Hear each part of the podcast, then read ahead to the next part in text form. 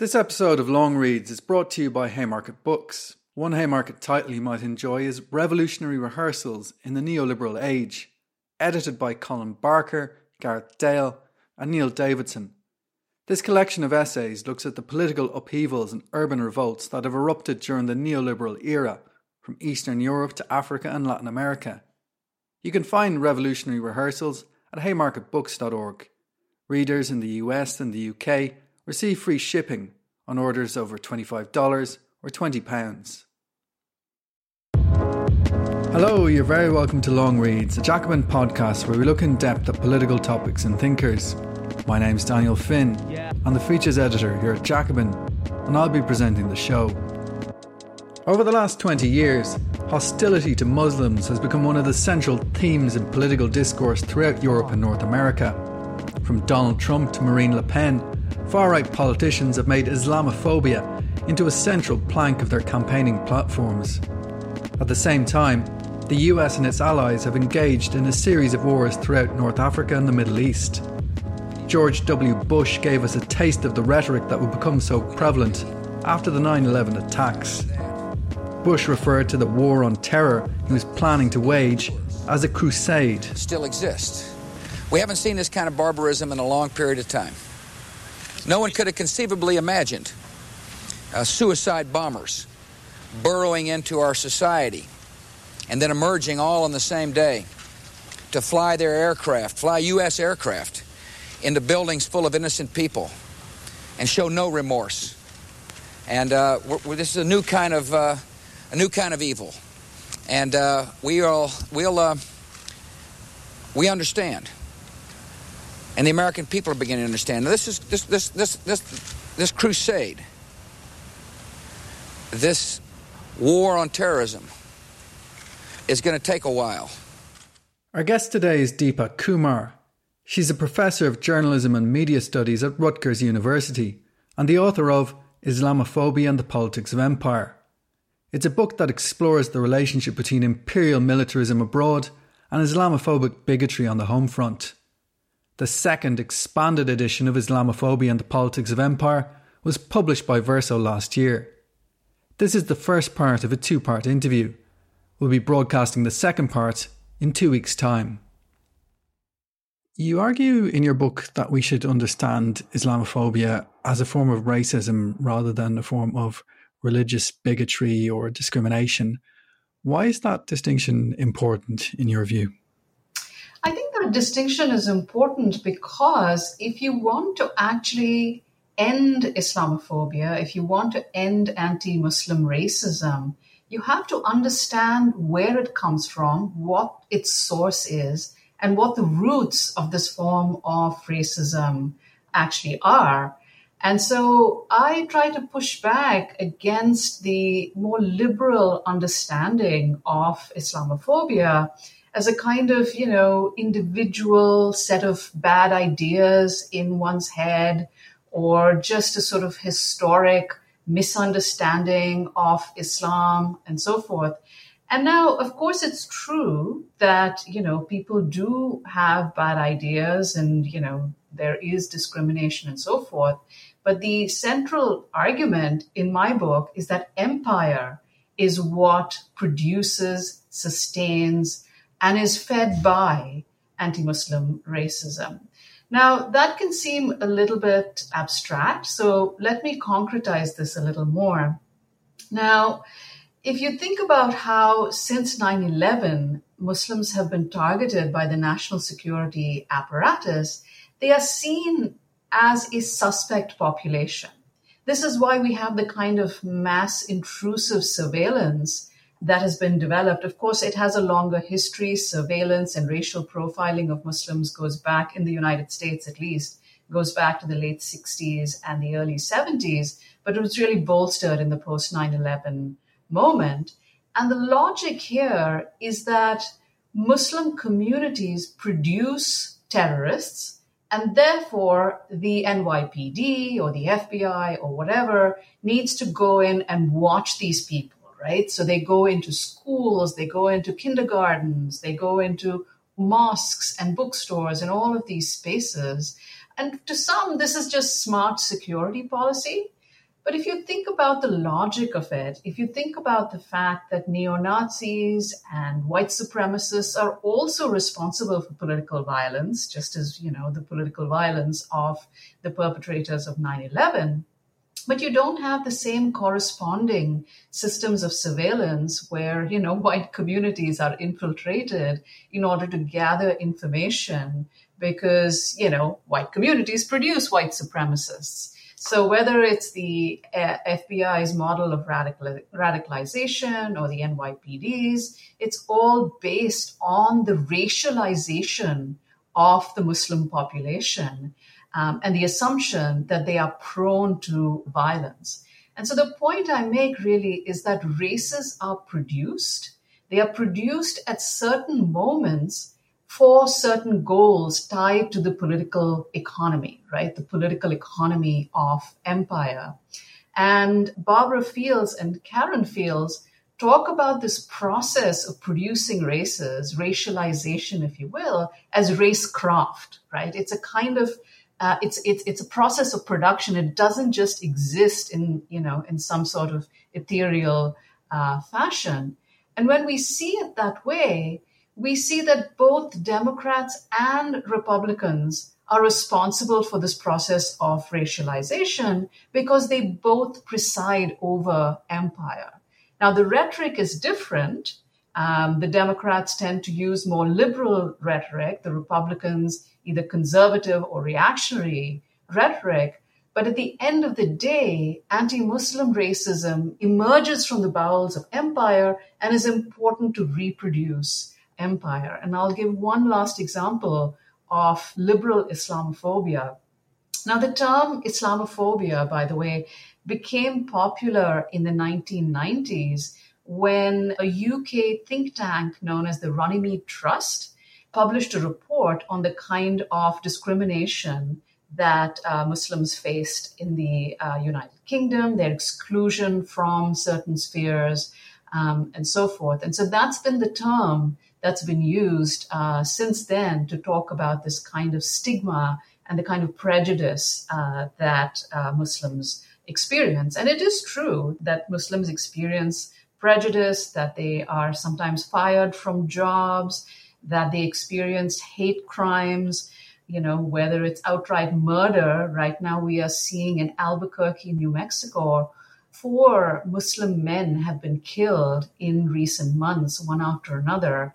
This is all true. This is all happening. And these ways of understanding Islamophobia are not wrong, but they're not sufficient. They don't get to the roots of where this comes from and how, in the immediate context, it is the war on terror that has provided the framework from which to see Muslims as security threats. So, one example is how people get confused when figures like Obama or other liberals spout a form of Islamophobia. They don't see it as such, right? So, liberal Islamophobia is not seen as such.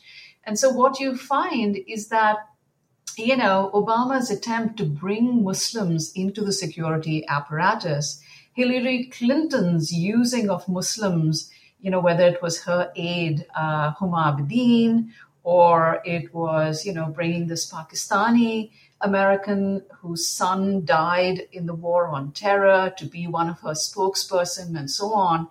What that does is it, this politics of inclusion brings Muslim faces into high places in order to neutralize the criticisms of racism, right? Because, hey, it's Muslims who are presiding over the high office, but that doesn't change the reality of torture. That doesn't change the reality of surveillance. That doesn't change the reality of drone warfare. And so Muslim inclusion into high office within empire is not going to do away with anti Muslim racism. And that's why it's important, I believe. And it's not just me, but a small group of other scholars and activists who have insisted that we use the term anti Muslim racism and tie it systematically to the structures of society that enable and benefit from this kind of racism. The former British Prime Minister Tony Blair has become a case study in the development of anti Muslim racism. During the opening phase of the War on Terror, Blair proudly advertised the fact that he was reading the Quran. More recently, however, Blair's worldview has curdled into something much darker. In 2015, Blair produced a report which claimed that the ideology of groups like ISIS was widely accepted in Muslim majority states. The whole purpose of what we do in our foundation is to say religious extremism is a major part of this issue. And you can't really deal with it unless you deal with the issue of religion in its own terms. You know, we sometimes mean? it means that you accept that this perversion of Islam is the source of a lot of the problems in the Middle East, and you have to tackle it not just by security methods, by, as we suggest, you've got to have a concerted effort to attack the religious basis of this extremism, and you've got to go to the education systems of countries in the region and elsewhere, because it's not just in the Middle East, by the way, it's in Africa. Mm-hmm. You've got millions of people displaced in Africa at the moment, Central Asia, the Far East. This is a huge problem. You've got to go to the education systems in those countries, and we've got to use our negotiating power and might with these countries to say you're going to have to reform the education systems that are educating millions of young people day in, day out to a view of the world that's narrow minded, bigoted, and hostile to those who are different. You've just put out this new report this morning about Inside the Jihadi Mind. You've studied this, and you have recommendations for regular people on how to deal with it, as well as governments. Let me read the recommendation that you give to governments. You say political leaders must not shy away from identifying ideology and warped understanding of theology as a cause of modern terrorism. The King of Jordan and British Prime Minister David Cameron have led the way. You don't mention President Obama there. Do you think that he's handling this right? No, I think he, actually held the conference the other day on violent extremism that, that uh, David Cameron was speaking at. But the point that I'm making is there's no point in just tackling the violence unless you tackle the ideology of extremism behind the violence. So, one of the things we do is we say if you survey people in majority Muslim countries, many of them at least, you will find large proportions of those populations share a lot of the basic thinking. They, don't share the violence, a lot of them would criticize the violence. But, for example, three quarters of people in many of those countries surveyed believe that it's their job to stand up for an Islamic society against what the United States is trying to do. So you, have got these broad ideological strands that lie behind a lot of this extremism. In a speech delivered a few months earlier, Blair spelled out the logic underpinning this political turn. He could never accept that the wars waged by the US and Britain had encouraged the growth of terrorism. According to Blair, the problem must lie in the political and religious cultures of the Middle East. It is almost incredible to me that so much of Western opinion appears to buy the idea that the emergence of this global terrorism is somehow our fault. For a start, it is indeed global. No one who ever bothers, half bothers, to look at the spread and range of activity related to this terrorism can fail to see its presence in virtually every major nation in the world. It's directed at the United States and its allies, of course, but it's also directed at nations who could not conceivably be said to be allies of the West. It is also, I have to say, nonsense to suggest that it's the product of poverty. It's true, it will use the cause of poverty. But its fanatics are hardly the champions of economic development. This extremism is not wanting Muslim countries to modernize, but to retreat into governance by a semi feudal religious oligarchy. And yet, despite all of this, which I consider virtually obvious, we look at the bloodshed in Iraq, and a large part of our opinion says that's a reason for leaving. We listen to the propaganda that tells us it's because of our suppression of Muslims, and have parts of our opinion seriously believing that if only we got out of Iraq and Afghanistan and left them to the carnage, it would all stop. We might have expected Blair's polemic to include some critical words about Saudi Arabia. After all, the Saudi regime has spent billions of dollars promoting a version of Islam which is profoundly hostile to the rights of women and religious minorities. In reality, Blair has been a tireless defender of the Saudi monarchy. Also in 2015, he warmly praised the late King Abdullah when speaking to CNN. I think he will be remembered as someone who, who took Saudi Arabia on um, major steps of modernization. Uh, he was someone who did a gr- huge amount for interfaith relations between those people of different faiths. I remember attending a conference with him in Madrid where he was meeting um, rabbis and um, Christian clerics as well as imams, and that was a very important part of his, his belief system. Uh, he was the person who got a lot of young Saudis to go and travel abroad. He allowed um, women to go to university in the same way as men, and, and there are now more women in higher education actually than, than men in higher education. And he will be, I think, re- remembered in the region as a, as a force for stability and someone who is very determined to go down an evolutionary and not a revolutionary path of change. You also know his successors personally, King Salman and also the Crown Prince, Muqrin, who will be following. Talk to me about what you know about them and how this will change Saudi Arabia in the next year or two to come, or indeed, will it be constancy that is what we expect? I expect and hope for, for continuity. Um, I think now the process of change in Saudi Arabia is well embedded. Um, you know, you've got major companies like Saudi Aramco, the, the, the, oil company is frankly one of the best run companies in the world. You've got a, the, the King Abdullah Science and Technology University is, is really groundbreaking. And I think all of the, the things I know about the leadership is that they will, they will want to continue in this path. When it comes to the geopolitical threats of the region, Saudi Arabia must feel encircled from all sides with the situation in Yemen with the government dissolving there, Shia militias taking to the streets, and also we have the proxy wars that are being fought between Saudi Arabia and Iran in places like Syria, Lebanon, also Iraq. How is that situation going to change from here with the new leadership in Saudi Arabia? I think, again, you, will see continuity of policy. And from King Abdullah's point of view, he obviously supported very much the advent of President Sisi in Egypt. Um, as I say, he really wants evolutionary change. He, he spoke very firmly against politicizing religion. I think you, will see him be, the, the new leadership, like him, be open to Iran if they feel that Iran is no longer causing problems for the region. But you know, when it comes to people like ISIS and the extremist groups, I think you'll you'll see a very strong Saudi position, as indeed you have under King Abdullah. Blair's foundation has received millions of dollars from the Saudi ruling class. He strongly denied that financial considerations had any impact on his worldview. What are the main ideological frames that you identified through which Islamophobic discourse presents Muslims and Muslim communities? So let's first begin by defining what ideology is, right? So Ideology is a set of ideas, a taken for granted framework, if you will, which sees the status quo as natural. It sees the existing order as um, you know something to not be questioned. It's simply the way things are. It naturalizes um, the existing system, and so identify six ideological uh, frames. And before I go into that, let me just read from Stuart Hall how uh, Stuart Hall from the cultural studies paradigm.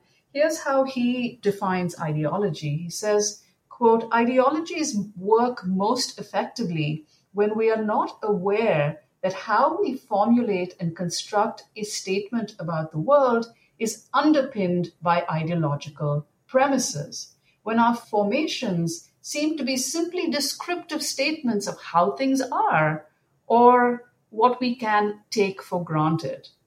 Little boys like playing rough games. Little girls, however, are full of sugar and spice.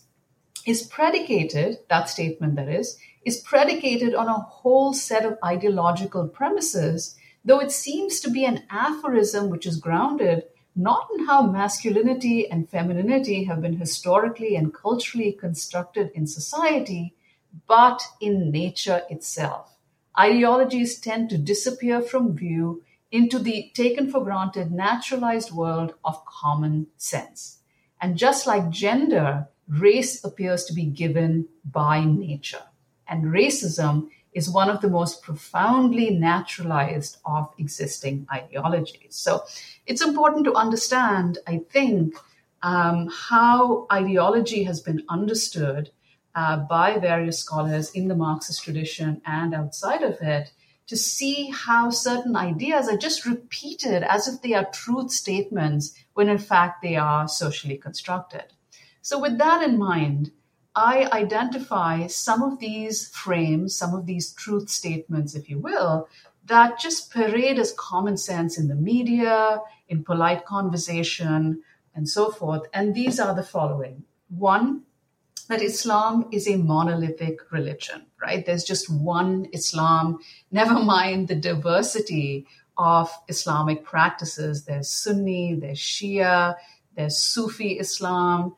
And in fact, as the religion spread, it incorporated the traditions of, you know, the regions where Muslim rulers began to expand the Muslim um, empire. So that diversity of practice, of culture, and so on is completely erased in order to create a monolith. And that's important because you can't say that Muslims are all this or all that unless you ossify the religion itself and then make the claim that if you practice Islam, you are, for instance, driven to violence, right? So that is a useful and necessary first step in racializing uh, Muslims uh, from a racist point of view. Um, second frame Islam is uniquely sexist, and Muslim women need to be liberated by the West. Now, of course, this has a long history. It goes back to the high point of European colonialism in the 19th century, when the white man's burden was about many things, including the supposed liberation of brown women from brown men. In reality, of course, this, you know, this has not played out in this way, but it's a useful tool to enlist domestic uh, populations to support uh, empire. Number three, Islam is anti modern and does not separate religion and politics. Now, this is something that uh, people like Bernard Lewis, who is the author of the term clash of civilizations, uh, popularized. And, uh, you know, the argument goes that whereas in the West, there has been a clear separation between religion and politics, in the modern era, the Renaissance, the Enlightenment pushed back against Christian domination. The same has not happened in the quote unquote world of Islam, right? Again, a monolith.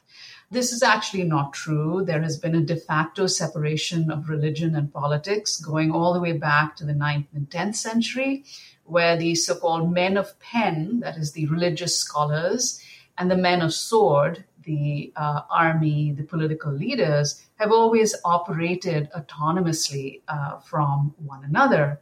Besides, you know, people who like to peddle this myth of the separation of religion and politics um, tend to sweep over the persecution of, you know, scientists, for instance, by the Inquisition. Galileo was forced to recant. Um, otherwise, you know, he would have been killed he did recant and then he was imprisoned. Um, Giordano Bruno, unfortunately, did not recant um, and, you know, was uh, burnt at the stake. And these are people, of course, challenging the Christian view that the sun rotates around the earth as opposed to the other way around. So all these inconvenient truths are left out in the telling of this uh, story. But that brings me to myth number four, which is the relationship between uh, science and various Muslim majority uh, countries. And the idea is that the Muslim mind is incapable of rationality and science. And this is the basis, of course, of the idea of the irrational Muslim rage that drives people to become terrorists uh, and whatnot. And in fact, what this frame, this ideological frame erases is the fact that after Europe goes into stagnation, after the decline of Rome in the fourth century, the so called Dark Ages, if it wasn't for the various Muslim kingdoms Al Andalus, which is the name given to the Muslim empire in Spain and Portugal, as well as, you know, the empires that would stretch all the way up to India, all of the knowledge produced by Greece and Rome would have been lost. And they actually go through a period of not only translating these great works of science, of astronomy, of architecture, and so on, but they build upon it systematically. The Muslim scholars build upon it. And if it hadn't been for this work, um, various scholars have argued Europe would never have come out of the Dark Ages and actually gone through the Renaissance. So that's another ideological framework that is based on a very selective and incorrect interpretation of history, which leads me then to the fifth ideological frame, which is that Islam is inherently violent. Um, this this is a long standing frame. It goes back all the way to the Crusades, um, but has been revived in the post 9/11 era with a degree of uh, virulence that somehow Muslims are prone to violence. They're like Manchurian candidates uh, waiting to explode into violent uh, rage, which is, you know, the ideology that helps to justify various uh, surveillance programs and entrapment programs. And finally, the West spreads democracy because Muslims are incapable of democratic self rule. So, this is your classic white man's burden the West, and particularly the United States, is this beacon of democracy on the global stage, and that Middle Eastern countries, countries in the global South, Muslim majority countries are incapable of self rule and therefore must be not colonized, but must be advised and supervised by the United States, and hence occupations, hence uh, wars, and the rest of it. In her book, Deepa singles out the following interview with the academic Reza Aslan as a classic illustration of the way that Muslims are discussed in the US media.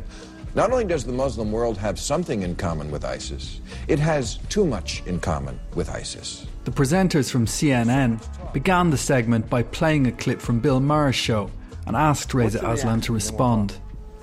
Well, I like Bill Maher. I've been on his show a bunch of times. He's a comedian, but you know, frankly, when it comes to the topic of religion, he's not very sophisticated in the way that he thinks. I mean, the argument about the female genital mutilation being an Islamic problem is a perfect example of that. It's not an Islamic problem, it's an African problem. Well, I mean, wait, wait, wait, because he says it's a, hold on, hold on a second, because he says it's a, a Muslim country problem. He says that in Somalia... Yeah, but that's, yeah, and that's actually empirically, factually incorrect. It's a Central African problem. Eritrea has almost 90% female genital mutilation. It's a Christian country. Ethiopia has 75% uh, female genital mutilation. It's a Christian country. Uh, nowhere else in the Muslim Muslim majority states is female genital mutilation an issue.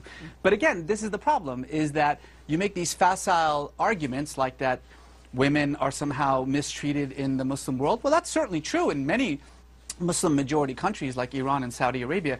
Do you know that Muslims have elected seven women as their heads of states uh, in those Muslim majority countries? How many women but it is do not, we have but as head for the most part, Reza, Reza, be honest, so for the most part, it is not a, a free and open society for women in those states. Well, it's not in Iran. It's not in Saudi Arabia. It certainly is in Indonesia and Malaysia. It certainly is in Bangladesh. It certainly is in Turkey. I mean, again, this is the problem, is that you're talking about a religion of one and a half billion people, and certainly it becomes very easy to just simply paint them all with a single brush by saying, well, in Saudi Arabia, they can't drive, and so therefore that's somehow representative of Islam. It's representative of Saudi Arabia. But, but in on, Iran, think, they, I, don't, I, they don't have... I mean, I think that Bill Maher's point is that these aren't extremists. We often talk about extremists and that we should crack down on extremists. And why aren't Muslims speaking out about extremists? In Saudi Arabia, when women can't vote and they can't drive and they need permission from their husband, that's not extremists. Why aren't we talking why? more about what? That, that's not extremists, That's commonplace. Why don't we talk more about the commonplace uh, wrongs no, a, that are happening in some of these countries? It's extremist when compared to the rights and, uh, and responsibilities of women, uh, Muslim women around the world. It's an extremist way of dealing but with it's not it. extremist in that it's not extremist in that country in Saudi Arabia. It's That's the norm. Oh no, it's not. I mean, look, Saudi Arabia, Saudi Arabia is the, one of the most, if not the most extremist Muslim country in the world. In the month that we've been talking about ISIS and their terrible actions in Iraq and Syria, Saudi Arabia, our closest ally, has beheaded 19 people. Nobody seems to care about that because Saudi Arabia sort of preserves our national interests. Okay. You know, this is uh, the problem is that these kinds of conversations that we're having aren't really being had in any kind of legitimate way. We're not talking about women in the Muslim world, we're using two or three examples to justify a generalization. That's actually the definition of bigotry. All right, fair enough. Let's listen to Benjamin Netanyahu at the United Nations today. So when it comes to their ultimate goals, Hamas is ISIS, and ISIS is Hamas. And what they share in common, all militant Islamists share in common. So, Reza, the question at the bottom of the screen that everyone is looking at does Islam promote violence? Islam doesn't promote violence or peace. Islam is just a religion, and like every religion in the world, it depends on what you bring to it. If you're a violent person, your Islam, your Judaism, your Christianity, your Hinduism is going to be violent. There are Buddhist, marauding Buddhist monks in Myanmar slaughtering women and children. Does Buddhism promote violence? Of course not people are violent or peaceful, and that depends on their politics, their social world, the way that they see their communities, the so, way they see so, themselves. So, Reza, you don't think that there's anything more, there's the justice system in Muslim countries, you don't think is somehow more primitive or subjugates women more than in other countries? Did you hear what you just said? You said in Muslim countries. Mm. I just told you that Indonesia, women are absolutely 100% equal to men. Mm. In Turkey, they have had more female representatives, more female heads of state in Turkey than we have in the United yes, States. But in Pakistan, Stop saying are, things like Pakistan, Muslim countries. Women are still being eh, stoned. And that's a problem for Pakistan. You're so in right. other words, so you, okay, I just, no, I just want to be clear on what your point is because I thought you and Bill Maher were saying the same thing. Your point is that Muslim countries are not to blame. There is nothing particular, there's no common thread in Muslim countries. You can't paint with a broad brush that somehow their justice system or Sharia law or what they're doing in terms of stoning and, and female mutilation is different than in other countries like Western countries. Mm-hmm stoning and mutilation and those barbaric practices should be condemned and criticized by everyone. The actions of individuals and societies and countries like Iran, like Pakistan, like Saudi Arabia must be condemned because they don't belong in the 21st century. But to say Muslim countries as though Pakistan and Turkey are the same, as though Indonesia and Saudi Arabia are the same, as though somehow what is happening in the most extreme forms of these repressive countries, these autocratic countries, is representative of what's happening in every other Muslim country is frankly, and I use this word seriously, stupid. So let's stop doing that. Okay, Reza, let's, uh, let's listen. I want you to listen to Benjamin Netanyahu again. One of the main arguments for your book is that the history of Islamophobia is inseparable from the history of empire. What would you say are the long term historical roots of this phenomenon going back to the late medieval and early modern period in Europe? Yeah, so uh, this is actually in the first edition of uh, my book, Islamophobia and the Politics of Empire, I understood Islamophobia as emerging during the Crusades as well as the Reconquista. The Reconquista is the term given to the reconquest of Spain. As I mentioned earlier, Spain and Portugal were ruled for hundreds of years, almost 800 years, by Muslims. And, you know, starting in the 10th century on, there is an attempt to take Spain back. So, this is a period in which some of the most awful images of Muslims as enemies, as forces to be vanquished, and so on would be developed. Certainly, the idea that Islam is violent, that the Prophet Muhammad is violent, is a sexual predator, and so forth.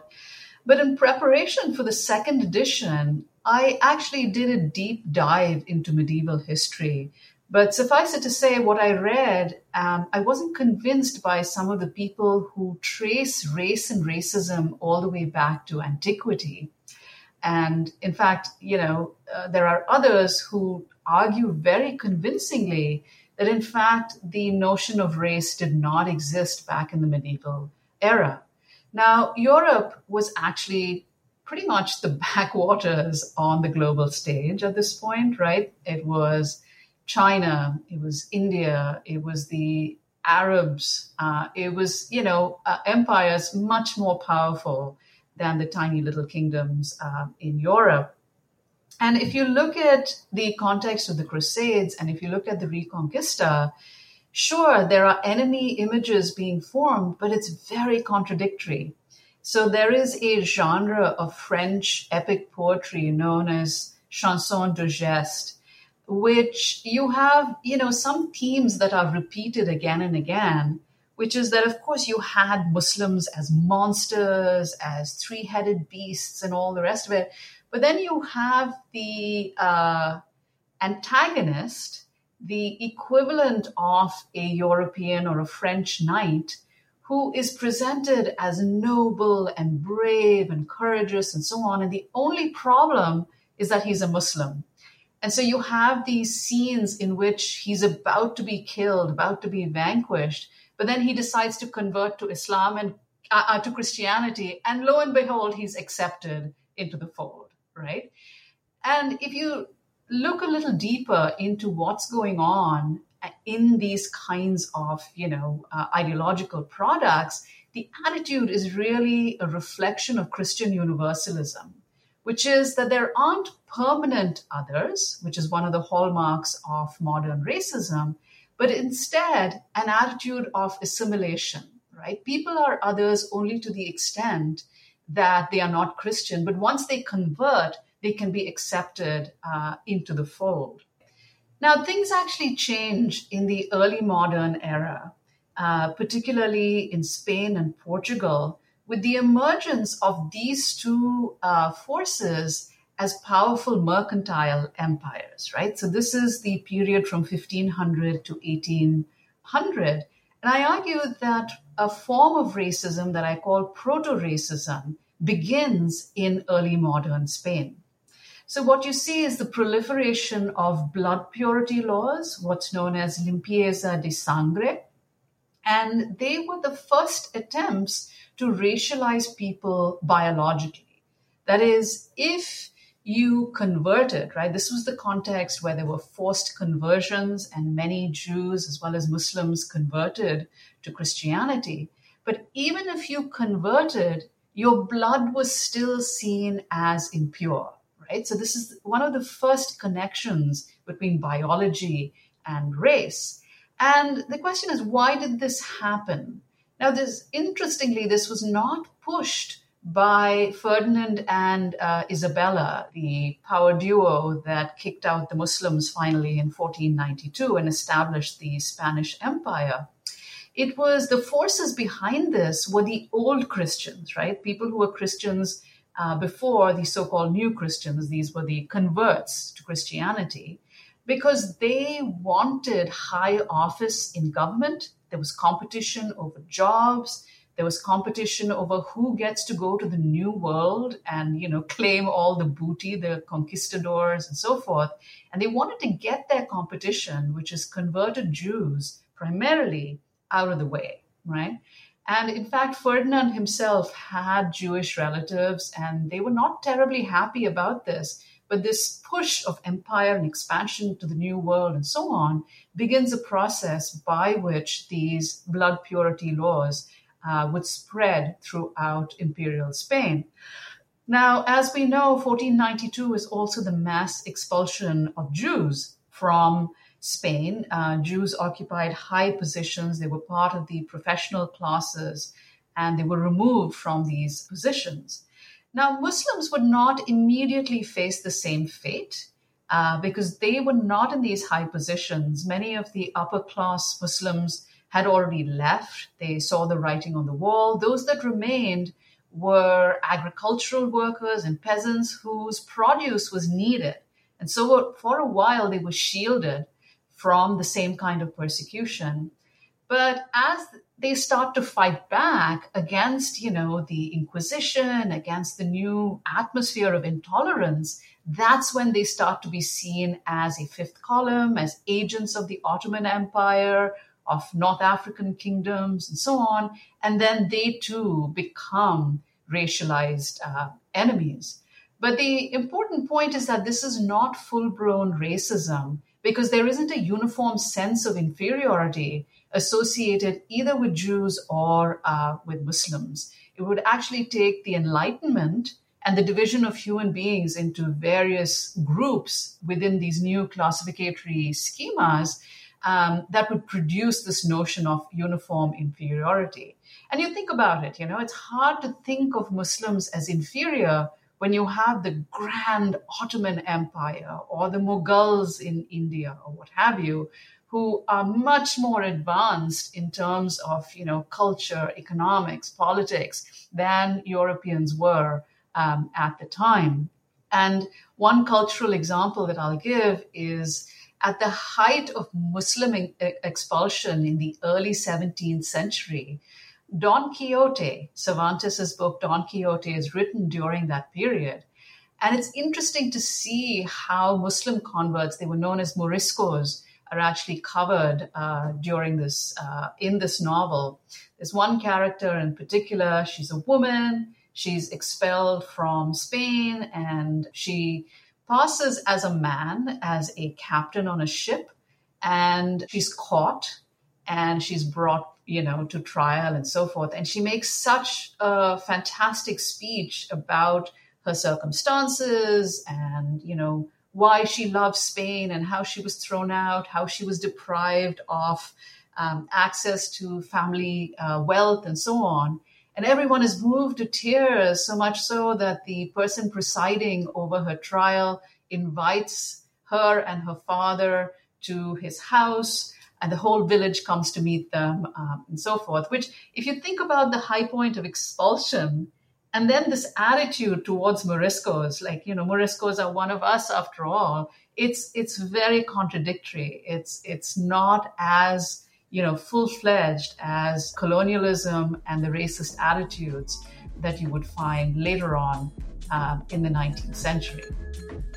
In his recent election campaign, the French far right politician Eric Zemmour harked back to the glory days of the Inquisition.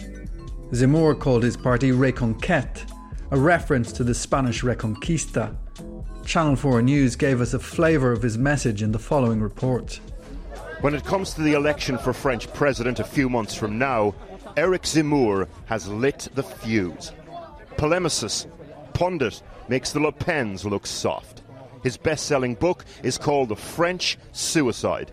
And as harbingers of cultural doom go, some people really are delighted to see them. For the people crammed into the hall in Nîmes, southern France, he's more cultural guru than politician. The message, a version of great replacement theory, that the French way of life is under siege from its growing Muslim population. C'est une guerre qui ne dit pas son nom qui nous est menée chaque jour. C'est même plus qu'une guerre civile, c'est une guerre de religion qui nous menace. The crowd appear well to do, middle class. The end is nigh. Some are wearing loafers for the occasion. The rhetoric of Zemmour and his supporters is characteristically muddled and ahistorical. On the one hand, they glorify the religious wars of a Catholic absolute monarchy. On the other hand, they invoke the heritage of the French Revolution. In the queue outside, national identity anxiety, a sense that a migrant population doesn't understand French values. Uh, French for French. The French for the French. it, it is just a particular type of no. French person. It's being French, not being white or Christian. It's being uh, liberty, fraternity, equality, you know. You argue in the book that anti Muslim racism, as you understand it, developed in the post Enlightenment period. Could you expand on that point? Right. So, uh, there are, of course, as I said earlier, negative images, the ideology uh, that goes back to the Crusades and the Reconquista. There's also proto racism that begins in the early modern era. And the early modern era is marked by what are traces of the medieval period, as well as anticipatory in terms of what is to come in terms of the, enlight- of the Enlightenment. So you don't have scientific racism um, in early modern Spain. You have religiously inflected proto racism. Now, what would happen after the Enlightenment uh, and during the Enlightenment is that these attitudes would be elevated onto the stage of science, right? So you have people like uh, the Swedish naturalist Carl Linnaeus, who would start slotting people into different subspecies within the broader genus of human. So he created uh, a schema differentiating between Europeans, Africans, Asians, and American Indians. And then the German scholar Johann Friedrich Blumenbach would actually produce a more scientific means of classification. Historian Nell Painter argues how Blumenbach is not only significant for actually using the term Caucasian to identify white people, but for also advancing the notion that human difference is based on skin color as well as other bodily measurements such as skull size um, and shape. And his book on the natural varieties of humankind, he identified five categories of human beings Caucasians, Ethiopians, Americans, Malays, and uh, Mongolian. And so these sorts of differentiations of human beings that were developed by these thinkers in the Enlightenment would then become very useful during the high point of European colonization in the 19th century. Now, I'll say one last thing about you know the thinking that was uh, established in the uh, during the Enlightenment. It's not all what we would consider racist, right? Some of the uh, work, of course, sets the stage for modern scientific notions of racism. But there's also, during the Enlightenment, scholarship on Islam that is quite uh, sympathetic. So there are various tracts that are published that, um, you know, uh, goes against the medieval argument that the Prophet Muhammad is an impostor, Voltaire, for instance, uh, the French Enlightenment thinker Voltaire, defends Muhammad as a great thinker and a founder of a rational religion and so on. So it's very contradictory during this period.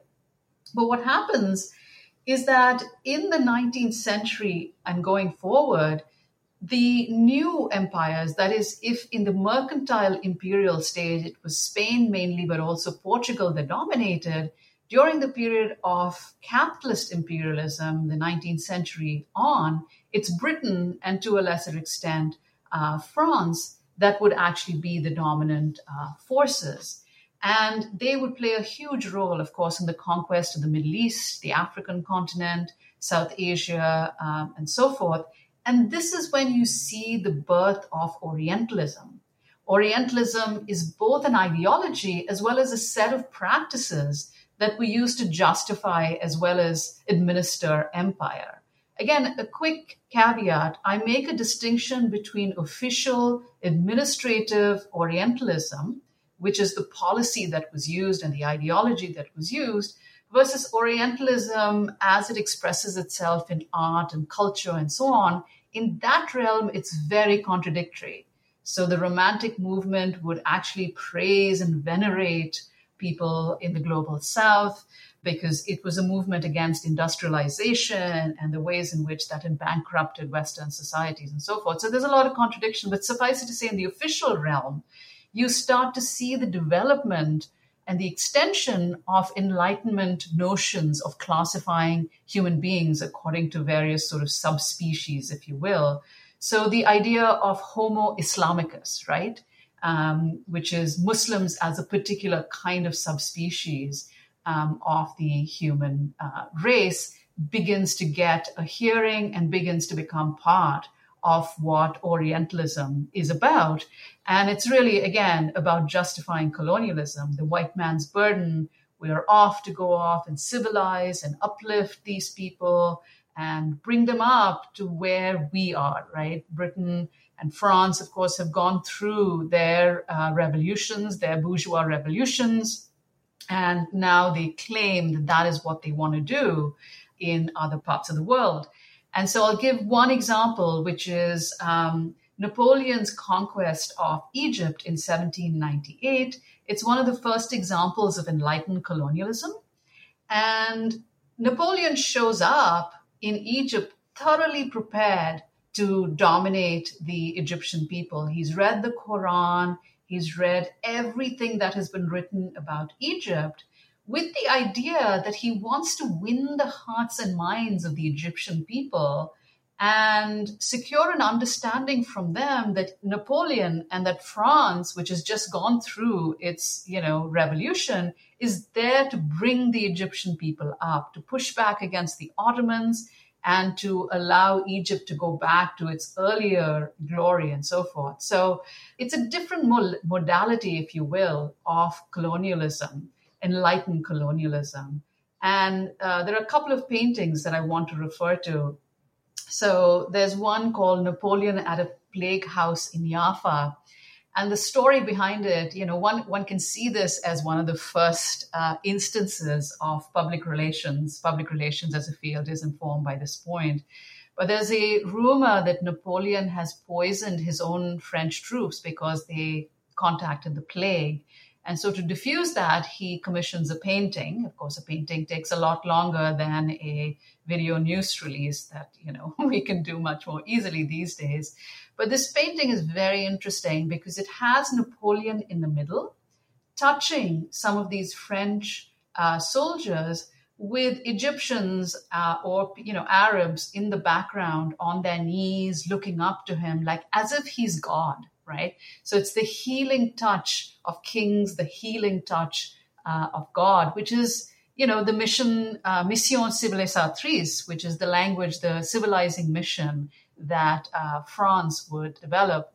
And in terms of actually how uh, people in the Middle East were depicted, another painting called Death of Sardanapalus is, you know, is quite illustrative.